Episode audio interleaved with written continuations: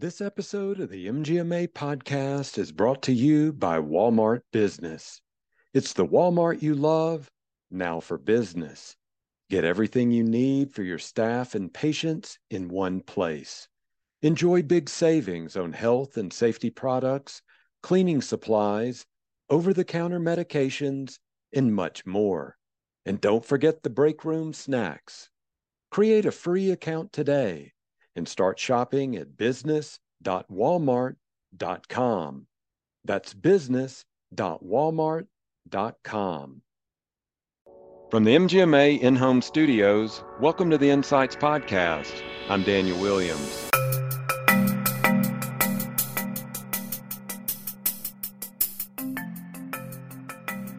Those who were willing to look at themselves in the mirror and sort of question all of the assumptions they have about who they are, how they show up, what type of leader they need to be for their team, um, and who are willing to have sometimes a rude awakening and, and see blind spots they hadn't discovered. Were always, always, always more successful than those who didn't. That's Tasha Eurich talking about what it takes to be a future ready leader. We'll hear more from Tasha on future ready leadership action steps to becoming more self aware in the workplace, and a case study on how one leader has made great strides in leading his team. But first, a word from our sponsors. An MGMA membership has its luxuries, and we believe getting there is much more luxurious in an Audi. That's why MGMA has partnered with Audi to bring a little more luxury into your life. MGMA members are eligible to save 500 to $2,000 on select 2019 and 2020 models through MGMA's Audi Incentive Program. Visit mgma.com slash membership to become a member and save on your next Audi. So get out and enjoy the road more comfortably. A proven payment solution for patients' out-of-pocket cost the Care Credit Health, Wellness, and Personal Care credit card gives cardholders a convenient way to pay for treatments and procedures. For healthcare providers navigating financial and operational challenges resulting from the coronavirus pandemic, Care Credit can help reduce time and effort devoted to billing and collections while increasing patient satisfaction. Learn more about how Care Credit helps providers deliver a better patient financial experience at carecredit.com slash MGMA podcast. The COVID-19 crisis has illuminated aspects of leadership that need addressing. This week, we welcome a guest, Tasha Eurich, who is a leadership expert and has a PhD in industrial organizational psychology. She'll be a keynote speaker at MGMA's upcoming virtual event, the Medical Practice Excellence Conference, which will be held in October. Tasha, thanks so much for joining us today. Thanks for having me. Now, we were talking offline and, and I was researching you a little bit before this conversation. You're a, a leadership expert. You also have a PhD in industrial organizational psychology. Um, I've been talking to a lot of people about what their lives have been like, what their work lives have been like uh, during this global pandemic. From your perspective, what what has your world been like? What's it been like for you personally, and uh, from a business perspective? I think, like all of us, it's been quite a ride. I uh, I split my time in my professional world between a couple of things. You know, I I write books, which is a very good pandemic activity. Um, I consult with you know mostly CEOs and executive teams, usually in person. And then uh, up until March, I traveled about 250,000 miles a year uh, as a speaker. And so, you know, I, I sort of couldn't design a global crisis that changed that formula more uh, than it has. So it's been just like all of us, you know, figuring out how to be a virtual consultant and a coach, and uh, even more challenging has been figuring out how to how to be a virtual speaker and you know kind of bring myself up on all the technology that right. wonderful AV people used to help me with, and in ballrooms, you know, with professionals. But there have been some things about it that have been very interesting actually like new approaches that i would have never used and just uh, out of necessity i think being creative um, it, I, I'm, I'm not a sort of pollyanna person about it though. I think you know I, I think it's important to acknowledge that this is hard and you know getting through it is part of the victory. So i'm i'm sort of balancing between those two planes. Sure. Um, from a thematic standpoint when you're working with clients right now um, are there some common themes related to stress or, or leadership challenges or anything along those lines that you are hearing again and again from people when you're talking to them? I am. You know, it's it's interesting because there's always differences depending on the industry they're in. There's some, you know, some of my clients have been hit very hard. Some other clients have been doing very well just with the luck of the draw. So I, I think that's an important consideration. But probably the biggest theme I'm hearing right now is this idea that I think a lot of people thought that this would be over by now, that we would be able to go back to work, to get back into some of our, you know, more sort of comfortable ways of getting work done. But there seems to have been a collective realization, um, you know, just in, in the work world that we're going to be in this holding pattern for, you know, probably at least a year in some form or fashion. And what I what I think my smartest clients have done is they've said, okay, we can't keep putting things off. In other words, uh, if I have a difficult conversation I need to have with uh, an employee, I can't say, you know, I'll just put that off until we get back in the office because, you know, that's just not feasible anymore. And I think figuring out a way to have the have the culture you're trying to build virtually nothing is going to be identical but i've seen a lot of creativity and I, I, actually think my clients who have been mindful and strategic about building their culture and building their ways of working have um, created even stronger personal connections. And i think that's going to be when we look back on on this year however long this lasts it's going to be one of the things that we see positively. You know it's uh, people know their coworkers in a whole new way even though they haven't seen them in person for for so many months. So it's a bit of a paradox but i think the smartest clients are are embracing that and not just enduring it. Mm-hmm. One one comment that I've heard several times is that a crisis situation like the one we're going through right now really reveals uh, who a person really is. I mean, you how you respond to it. Um, are you seeing that as well? Is that something that you've pondered and thought on? For sure. Um, what's been really interesting about this for me as a coach is you know it's lonely at the top and i work with all all levels of leadership but again typically kind of the top of the organization and um, to see these human beings who you know everybody's looking to them all eyes are on you when you're the ceo or the cfo or the coo and you don't have the answers because there's just no corollary to this experience. So um, i've just seen so much courage and bravery you know it's not uncommon and i've heard this with my colleagues too you're on the phone with a client and they're crying because they you know they have they maybe they've lost someone in their organization to covid or you know they somebody was exposed and they're worried about their team as people um, which which i think most good leaders did before but there's just this whole new level of uncertainty and pain and when you're the ceo everybody's looking at you. And um, so i think it requires a lot of humanity and compassion, um, but also a leap of faith, right? To say, I, I, I know one CEO whose motto is, "We're going to do the right thing, and we're going to do the best we can do." and and sort of staying steady to that staying as calm as possible um, that's that's what i think the formula is right now nobody has all the answers but that's what's going to get us through this mm-hmm. um, it, a pandemic like this it hits people of all, you know, across the board, across industries, across, uh, you know, socioeconomic uh, situations as well. Some have been hit harder for sure. Um, we're our listeners are um, primarily in, in the healthcare field, the medical practices. Uh, we've got people from hospitals who are listening.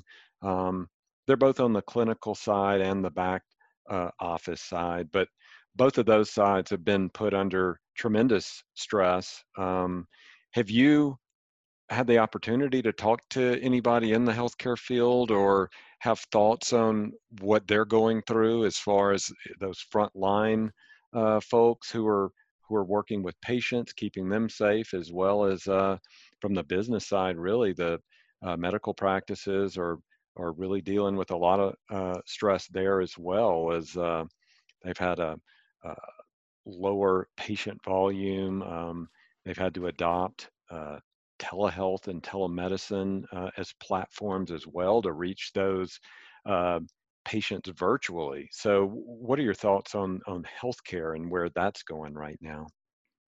Healthcare is my roots. Um, I before I went out on my own um, and you know work with clients in different industries, including healthcare. I spent three years full time uh, working at an HCA hospital, leading leadership development for for a, uh, a CEO. And since then, you know, I, have continued to sort of work in that field. And I was talking to a former client of mine who's the chair uh, of the medical staff at a, at a large hospital, and he he works in the ED and i said you know how's it going tell me and i check in with him every couple weeks and he's just become a friend and uh, he, uh, what he answered me the first time i think is sort of a metaphor for what i'm seeing healthcare going through he said volume is low acuity is high right so there's this sort yeah. of weird paradox of fewer people coming through the door you know there's this whole thing about where where's everybody with the heart attacks and you know but mm-hmm. facing this incredibly intense crisis where thankfully we've learned a lot about how how to treat some of these patients but it's it's just sort of this weird simultaneous paradoxical experience. And you know one thing i know about healthcare workers is they are some of the strongest most resilient people just by nature of the work they're doing you know whether they're in the back office whether they're delivering patient care. And you know the thing I worry about just in general, and I think you know I would put healthcare workers towards the top of this list, is the long-term impact of this. Um, mm-hmm. We can do anything for a couple months. Humans are amazing creatures, but over time, the level of burnout, the level of you know even PTSD for those on the front lines, I just really hope that this is an opportunity for us to shore up the support that we're giving all of those folks. And, I think it's true to a certain extent in all industries, but you know, again, at the top of my list are, are the healthcare workers I I know and respect so deeply. Mm-hmm. You're a featured speaker at the upcoming Medical Practice Excellence Conference. That's going to be a virtual conference in October. Your topic is titled Becoming a Future Ready Leader um, that was a new term for me. So, give us the definition. What is a future ready leader? You know, it's funny. I, have been doing this talk for a number of years, and what I what I think has happened with COVID is it's it's accelerated trends and patterns that we were already seeing. And so, as an organizational psychologist, I you know I've been practicing this and researching what I do for more than 15 years.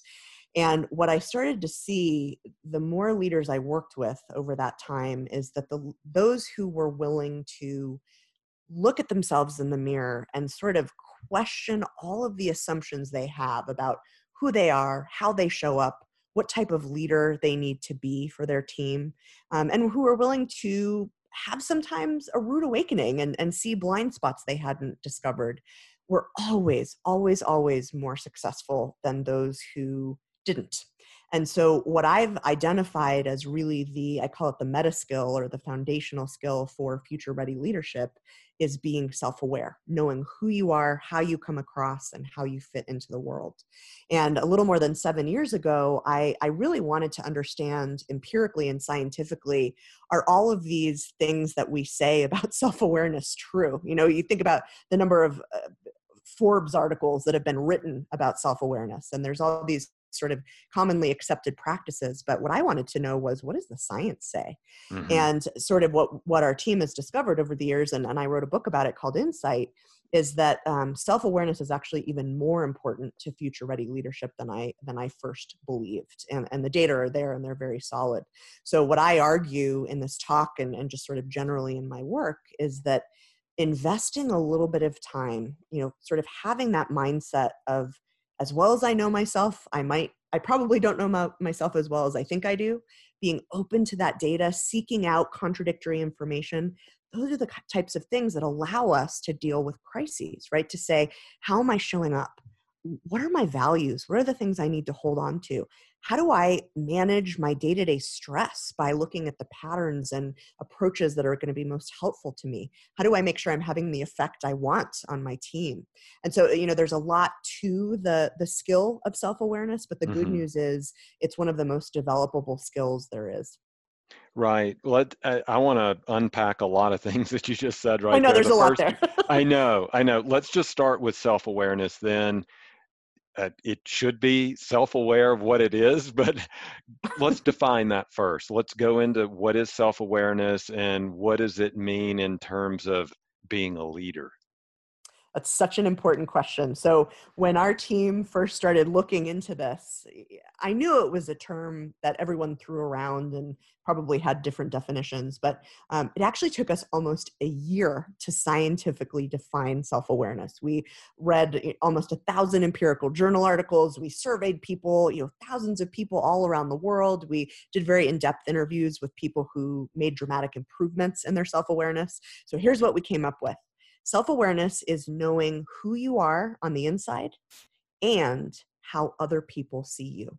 And the fascinating part, or the especially fascinating part, at least to me, is those two types of self knowledge seeing ourselves clearly and knowing how other people see us. If there are any math or statistics nerds listening, there's a 0.0 correlation between the two of them which means I could be so clear about who I am and what I stand for and have no idea how I'm coming across. And by that same token, I could get feedback all day, but if I don't spend time thinking about sort of what I want and what I stand for, I can't be self aware. And what I love about that definition is it gives us the map. The map to self awareness is focusing on those two types of self knowledge. Mm-hmm. What is the um, where's the what part of the brain i guess i should ask is most impacted by self awareness where is it being generated? Where do we get the insights on uh, being more self aware you know, I'm going to know my audience and say that I probably could not do that answer justice. there is just, I mean, really, honestly, like who who am I to say that there is quite a bit um, in the research I've done about sort of the brain basis of self awareness, but I would not consider myself an expert enough to give a, a really great holistic answer. To be mm. honest mm. with you. Mm-hmm. Mm-hmm. Um, now I wanted to go back to something else. You you did say you've been uh, you, have authored books. Have you been working on a book here during uh, the lockdown? You know, it's interesting that you ask. I uh, maybe about I'd say a year ago I started thinking about it, but eight or nine months ago I started working on it in earnest. And the working title is Are you ready for this? Mm-hmm. When Bad Things Happen. Oh boy.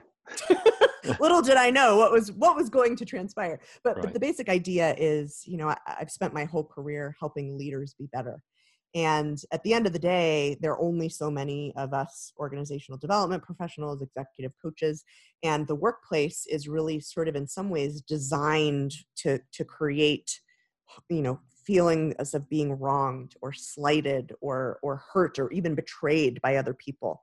And what what this book is is kind of an investigation of of what what happens at work that makes us feel that way and most importantly how do we kind of bounce back and rise up after we feel wronged or slighted um, mm-hmm. and it's been incredibly interesting to be doing a lot of the interviews we're doing during covid because what i've discovered um, you know sort of in my own observation and our data is covid has heightened a lot of those trends so mm-hmm. if somebody was having a little bit of conflict at work they are now having a lot of conflict at work but right the organizations and, and teams that build cultures where um, you know we don't hold grudges or blame each other for mistakes. You know we keep the the standards of excellence high but we figure out a way to move forward. I, think there's so much to that and it's not something people are talking about a lot. So i'm really excited about it. It's still kind of in the early stages. No that's exciting. Um, we hosted a, a, webinar yesterday that was really successful. It was on uh, discrimination and diversity uh, in the workplace and there's a lot of self-awareness there. There's um, you know a number of books right now on race relations. White fragility is one of those. Mm-hmm. One of mm-hmm. the speakers brought that up that it it does do some workshopping um, in uh, the organizational structure, like how do we communicate better? How do we have those crucial conversations that we need to have so we are being self-aware, uh, but we're being self-aware not only about how we exist within the workplace, but how we interact with others. And um, if we're showing the proper amount of respect uh, for all of the people that we interact with. Um, do you, uh, in your workshops and in your consultations, do you get into that aspect of uh, self-awareness where you are, uh, you know, looking at how you do interact with the other people there and um, are respectful of, of all people? what you said is so important. It, it's such a crucial piece of self awareness because eh, aspirationally, what we want to do is create an environment where everyone feels like they belong and they feel seen and they feel heard and valued. And in my experience, almost no leaders, you know, get up in the morning and say, "I am going to marginalize and offend as many people as I can." right? It's it's just right and there are some you know i'd say like a you know under 5% of leaders who who might do that or, or, professionals but most people are really trying to do the best they can and the area of growth or sort of the delta between the current and desired state i think is understanding you know a how we're coming across and how many of our you know we have the gift of knowing our intentions and other people don't and so we i think that's a way that sometimes people justify behavior that is hurtful to other people as well i didn't mean anything by it or i didn't mean to offend you but at the end of the day what matters is is how that lands with someone else and so i mm-hmm. think it's mm-hmm. that what we know from the research is highly self-aware people are able to transcend their own perspective and really put themselves in the shoes of other people so mm-hmm. again it's kind of a paradox it's it's this is an area that's full of paradoxes but that's a skill that is so important to creating you know I, am not a big fan of diversity i kind of like the idea of belonging that mm-hmm. that everybody feels seen and heard and valued and it's you know self-awareness is the foundation of that mm-hmm. Mm-hmm.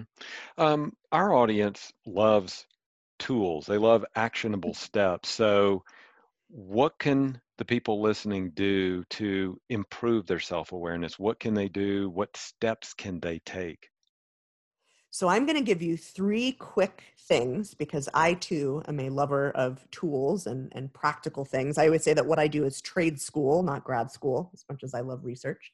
So the first is for internal self awareness, knowing who you are.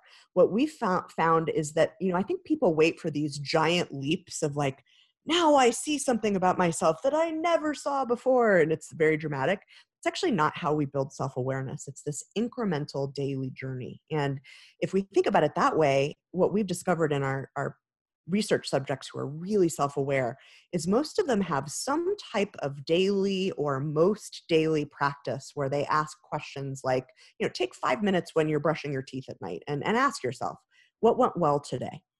What didn't go so well today? And what can I do to be smarter tomorrow?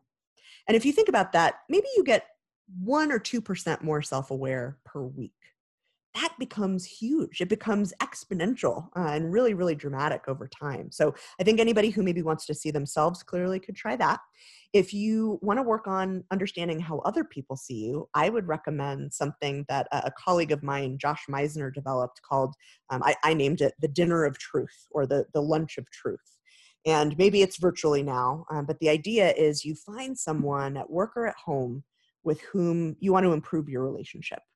And you ask them this is kind of intense right? I can i can just already see the color draining from people's faces as they're hearing this. The question is um, what do i do that is most annoying to you? Hmm. And it takes a lot of courage but again i would never do something uh, i would never suggest that people do something like this unless i have done it multiple times. And what i'm always surprised by is what an affirming experience it is both for sort of how I see myself and my own self awareness journey, as well as my relationship with that person. So that's sort of mm-hmm. the second tool. The third is actually something that we put together for the launch of, of my book on all of this insight several years ago. And we, we left it there because it was so popular. But it's basically, um, it's called the Insight Quiz. And it's a, a 14 question subset of this very long, comprehensive self awareness assessment we developed as part of our research. And you go in, you answer 14 questions about yourself. You actually can put, you put in someone else's name who knows you well they fill out 14 questions about you. And then you get this neat little report that tells you where you are in both types of that self knowledge, and then a couple of specific tools given your results that will help you be more self aware. And, and there's tools similar to the ones I just mentioned. You know, this is not like big, complicated stuff. It's just a matter of knowing what to do, what works, and doing it. So if anybody's interested in that, um, it, totally free, no strings attached. They can find it at www.insight-quiz.com. Oh, that's great. Yeah, we love uh, checklist and uh, downloadables, anything like that. So I will also post that um, in our show notes. So anyone listening, you can go to the notes and there will be a link, a hyperlink. You can just click right on and and take that exam. That's great. Um, what about an example? Do you have a case study? Do you have an example of a leader or of an organization that you've worked with where self awareness might not have really been in place, and maybe that's why they uh, contacted you in the first place. But you saw a real transformation, and, and what did that look like? Oh my goodness, how long do you have? that's the beauty of this. Is there if you follow the process, it always works. That's what constantly amazes me um, about just self awareness and, and what I am so lucky to be able to do every day. But th- there's one story that I tell pretty often uh, because I think it's it's so extreme and it shows that you know it's like you hear that and you're like, well, if that person could do it, certainly I could do it. So the the short version is, uh, you know, I obviously not using real names of any of my clients. Right. So let's call him Steve. Mm-hmm. Steve was a construction company executive. Uh, he had a, a, bleeding balance sheet. He had been in his position for about three months and uh, was leading kind of the most important business line in his company. And the CEO hired me because, unbeknownst to Steve, Steve was about to get fired. He had this way of, um, you know, he would scream at people and insult them and criticize them and eh, there was like this floodgate of turnover. So people were just leaving left and right you know obviously their their business was suffering. And so i unbeknownst to him i was his last hope and when i first met him he expressed frustration you know he's like i don't understand. I'm a tough but fair leader. I know my people respect me. I, I just can't understand you know, first of all why they keep quitting and second of all why nobody's doing what i'm telling them to do. Mm-hmm. and i mm-hmm. said okay steve let's figure this out. Let's see what happens. And whenever i'm coaching um, you know an executive i do a, I call it a qualitative 360 which is very fun fun for me not always fun for them. Um, but I, I interview you know sometimes up to 30 people. It's board members it's direct reports it's clients or customers you know i even talk to their friends their family if they have adult children. And i put together a picture of how this person is showing up. And in steve's case it, eh, one of the first things i said was steve you know you're a pretty straightforward guy so i'm going to level with you but i hate to be the bearer of bad news. Your team hates you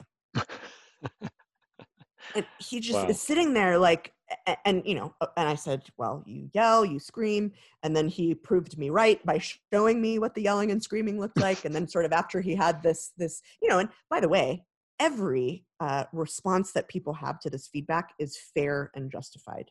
Mm-hmm. and then the next thing he said really sticks with me. He said you mean so i've been doing what i do for 20 years.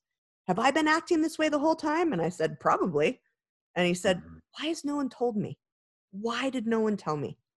Mm. And I felt for him. You know, I, I really felt like there's so much truth to that. We, we sort of live in a world where um, people don't tell us the truth, especially when we're in positions of power. Right. by the way, that's why the, the, higher up you get on the corporate food chain, uh, the less self-aware you tend to be. So, mm-hmm. to Steve's credit, he he dove into this just completely.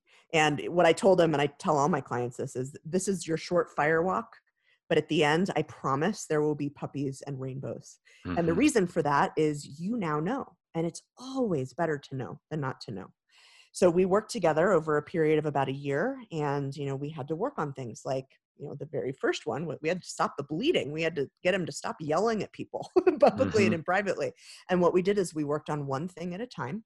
And pretty soon his team started talking about this guy they were calling it's like this magical person called the new Steve. and what I loved about that is it showed us we were on the right path, but it also gave them a really safe and kind of comical way to call him out when he was being the old Steve. You know, he would kind of like pound his fist on the table and they'd look at him and smile and say, What would the new Steve say about that?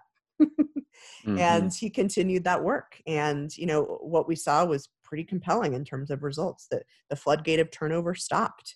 He developed you know again this didn't happen overnight. It, it, took time and it took energy but his team started to trust him and eventually they started to respect him. And lo and behold the next year they met their their business plan. They actually blew it out of the water in terms of just overachieving.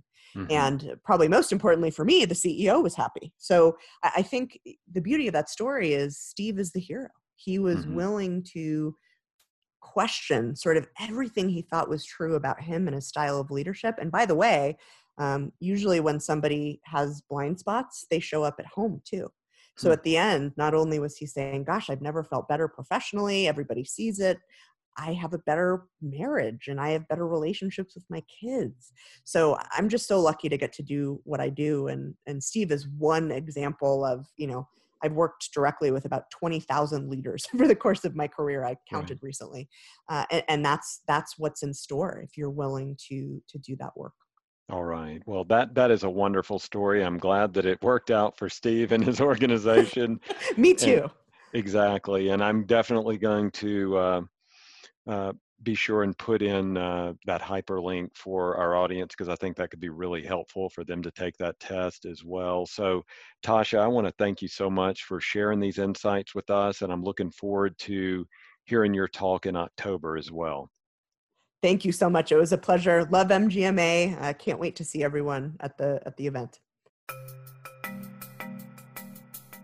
Well, that's going to do it for this episode of Insights. Thanks to Audi and CareCredit for sponsoring this week's show. To learn more about the MGMA Audi Incentive Program, visit mgma.com slash membership slash Audi. And to learn more about how CareCredit is helping providers deliver a better patient financial experience, visit carecredit.com slash MGMA podcast. Also, Thanks to our guest, Tasha Eurich. To learn more from Tasha, you can hear her speak at MGMA's virtual Medical Practice Excellence Conference in October. Be sure to register for the event at mgma.com slash mpec. If you like the show, please rate and review it wherever you get your podcast.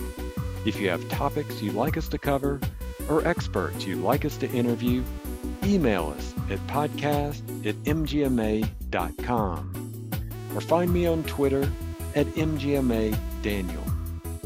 MGMA Insights is presented by Decklan McGee, Rob Ketcham, and I'm Daniel Williams. Stay safe, and thanks for listening.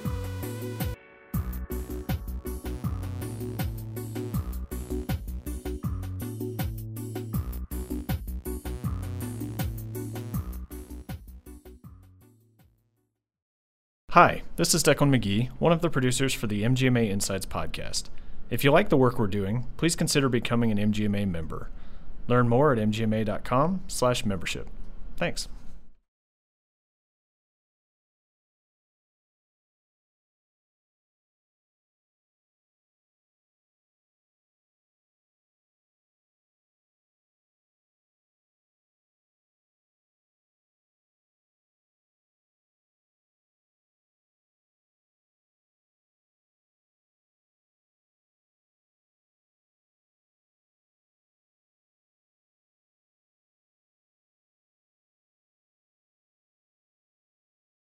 The popular buzzword we've been seeing everywhere is AI. But what we all want to know is how we can implement and use it to our advantage. When it comes to improving margins, accelerating cash flow, and optimizing staff performance, there's a one stop shop using cloud based predictive analytics. MGMA Analytics is your AI enabled tool that upscales technology you've already been paying for so you can silo your disparate systems and make data backed business decisions. Visit mgma.com slash analytics and see how AI can revolutionize your finances and operations. Again, visit mgma.com slash analytics today.